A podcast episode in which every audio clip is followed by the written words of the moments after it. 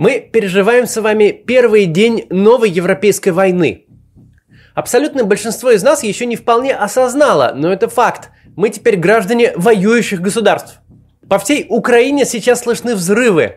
В стране объявлено военное положение. Российские войска рвутся через ее границы.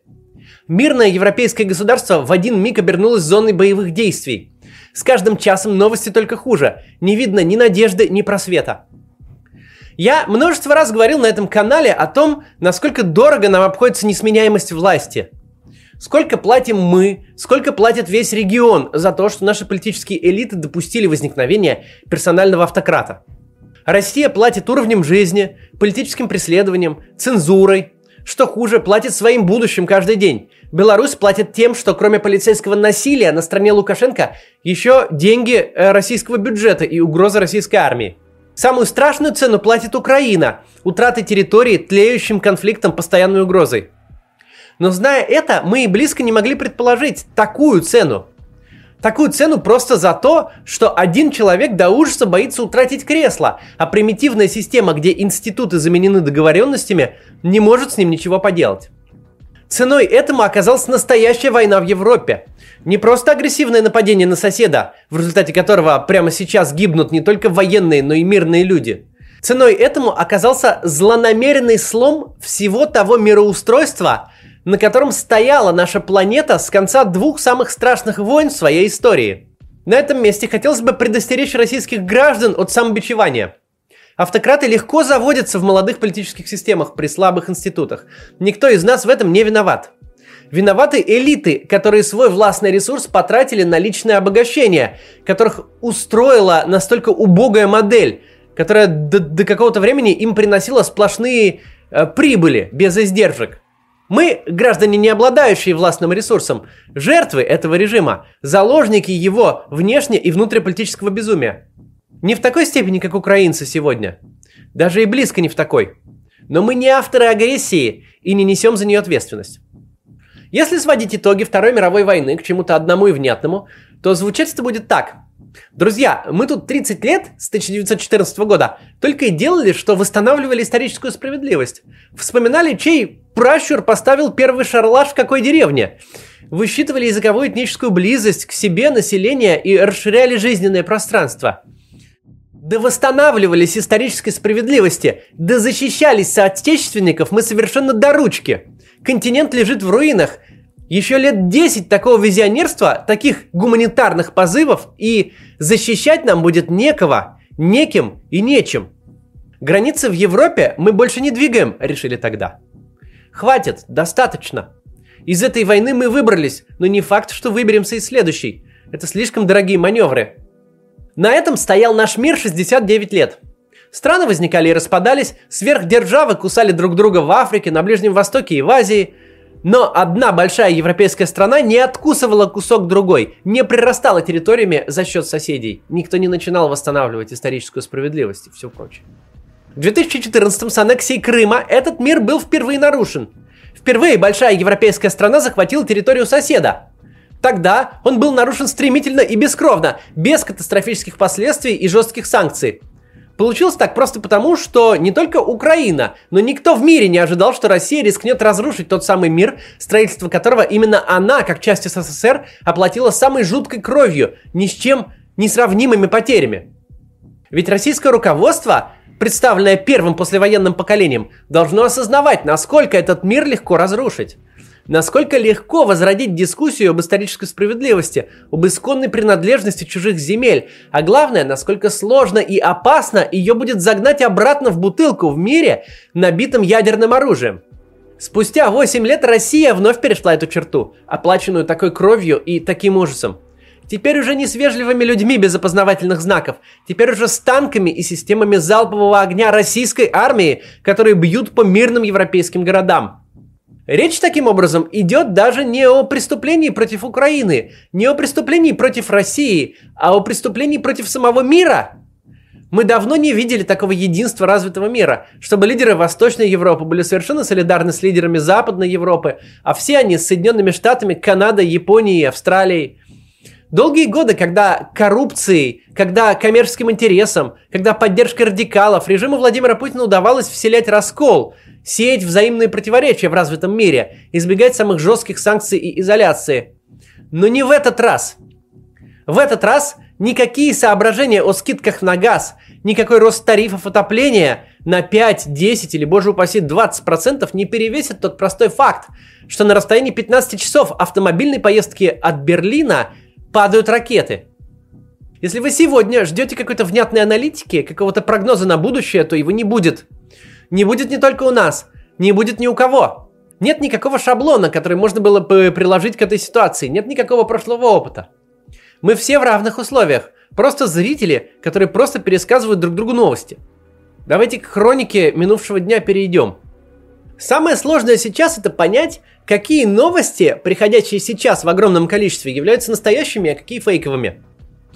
Первой жертвой войны, как гласит известная поговорка, всегда становится правда. Мы постараемся ориентироваться на официальные источники, но, конечно, они тоже далеко не всегда корректно отражают действительность. Попробуем восстановить хронику этого утра, которая совершенно точно войдет в учебники истории. Около 5 часов 40 минут по московскому времени российские телеканалы показали экстренное обращение президента Путина. В целом, это была очередная псевдоисторическая лекция с рассказом про Великую Отечественную войну, распад СССР и козни НАТО. В конце этой лекции Путин заявил, что Россия по просьбе властей ДНР и ЛНР начинает спецоперацию для защиты жителей э, республик от геноцида со стороны киевского режима. Это цитата.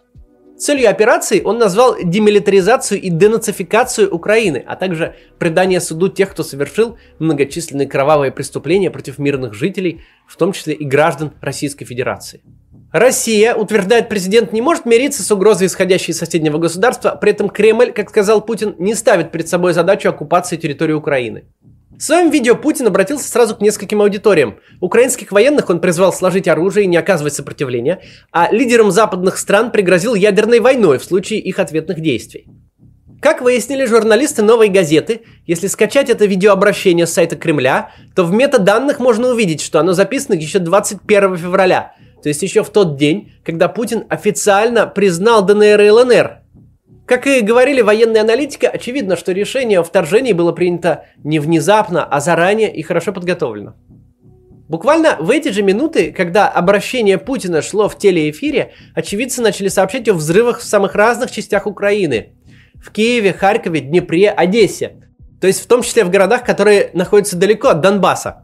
Минобороны России заявила, что наносит удары высокоточным оружием исключительно по военным объектам вооруженных сил Украины и не угрожает городам и мирным гражданам. В сети тут же появились кадры, опровергающие эти слова. Например, с обломками снарядов от системы залпового огня, которая является неизбирательным оружием и не умеет отличать военные объекты от гражданских. Впрочем, пока на момент записи этого видео никакого официального подтверждения этому нет. Было моментально закрыто воздушное пространство, причем не только над Украиной, но и над югом России. До 2 марта прекратили работу аэропорта Краснодара, Ростова-на-Дону, Сочи, Анапы, Волгограда и других городов. Все запланированные рейсы отменены. Сотни самолетов были отменены или задержаны и в Москве, а в Азовском море остановлено судоходство. Произошел обвал рубля и стоимости акций российских компаний. Утром за доллар давали больше 90 рублей, а за евро больше 100.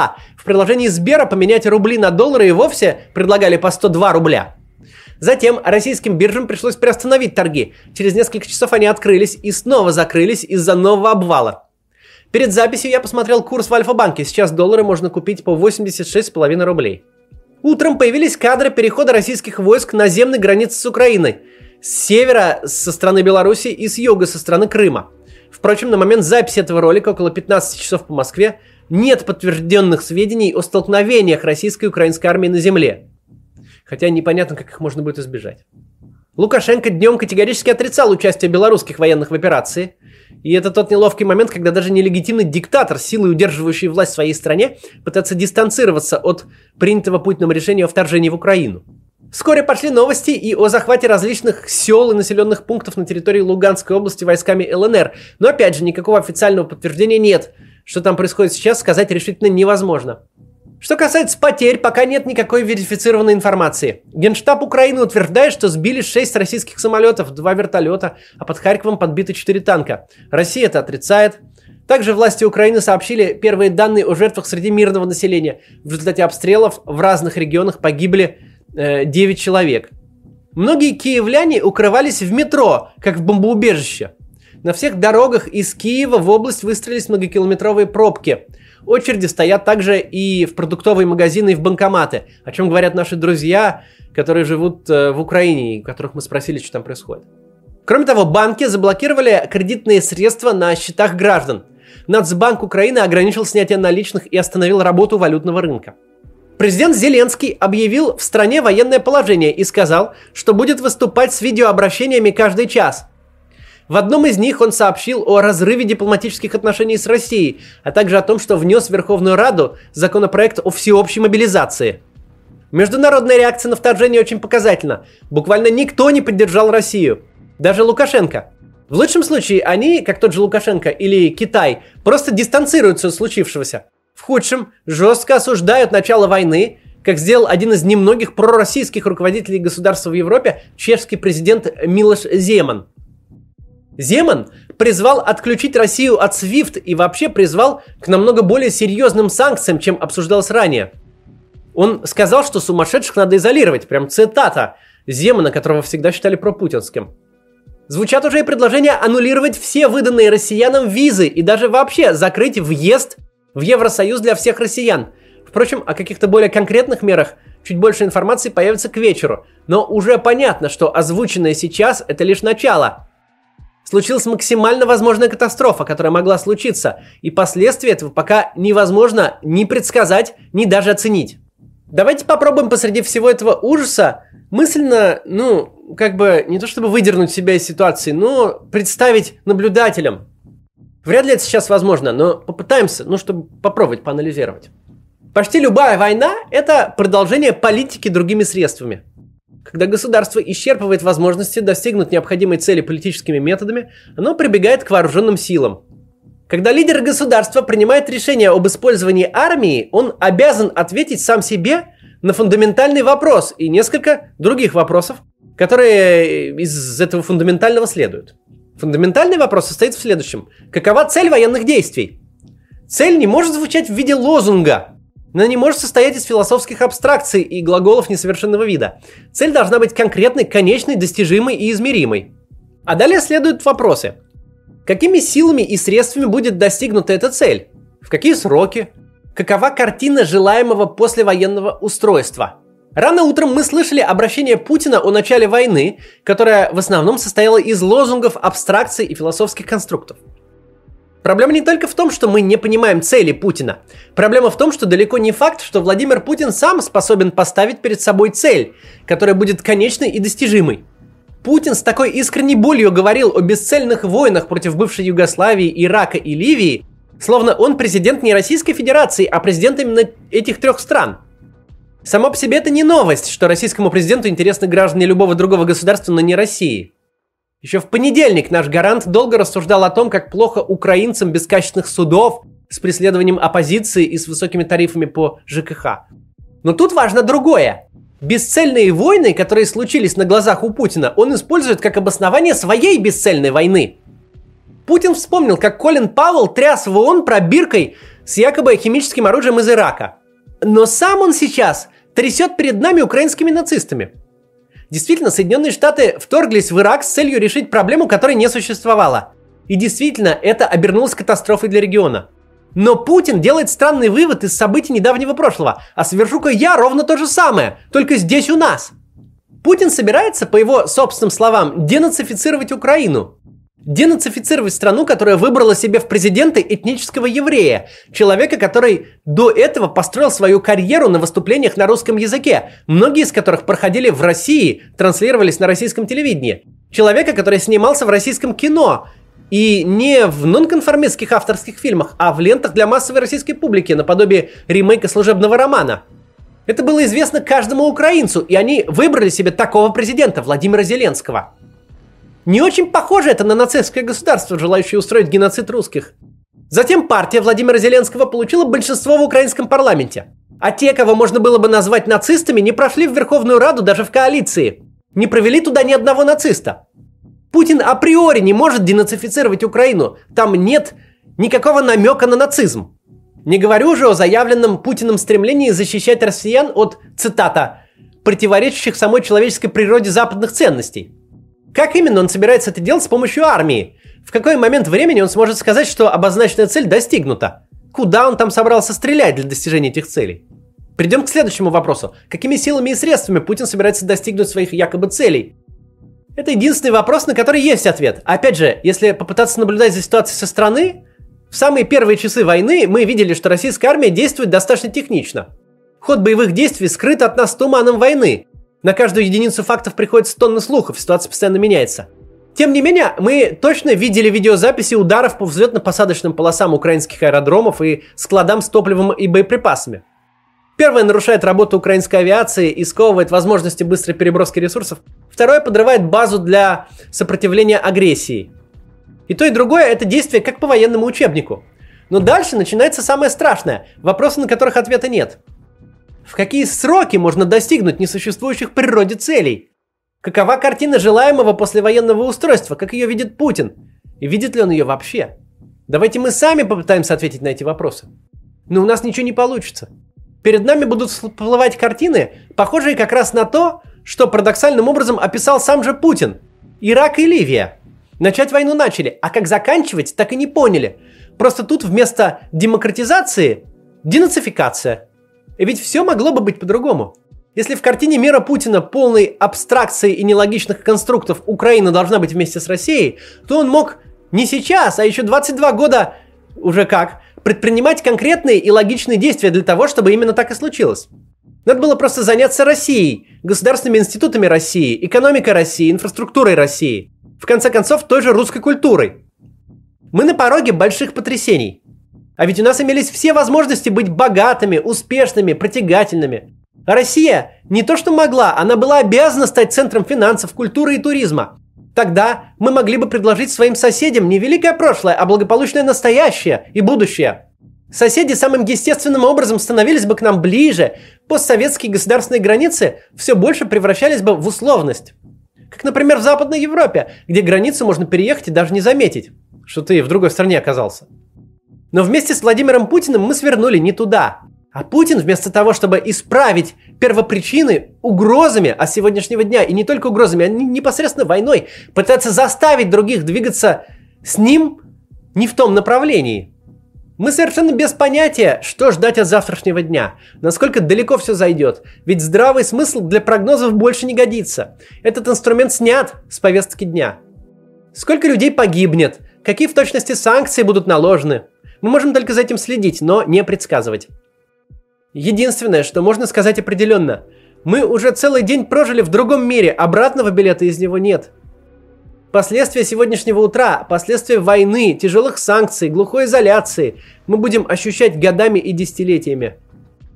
Сейчас все на перебой обсуждают крах фондового и валютного рынка, делятся скриншотами. Друзья мои, эти дискуссии вчерашнего дня. Фондовый рынок, публично торгуемые компании, свободный оборот резервных валют. Все это и страна, воюющая в Европе, не может существовать одновременно. Мы не знаем, какая реальность будет завтра – насколько далеко в прошлое с технологической, экономической, социальной точки зрения мы уйдем. Но прожить в новой реальности придется долго. И нынешний статус, статус одной из беднейших стран Европы с болгарским ВВП на душу населения, с неплохо развитой сферой услуг, с хорошим финтехом, с конкурентным IT, мы восстановим еще очень нескоро. Увы, страна, развязавшая войну в центре Европы, станет врагом всего развитого мира, и развитый мир, несмотря на издержки, будет принуждать ее к миру самыми брутальными мерами – и меры эти намного проще вводить, чем отменить потом. Они не равны даже Путину, они его переживут. Поколения, не знавшие Путина, будут беднее от того наследства, которое сейчас формируется.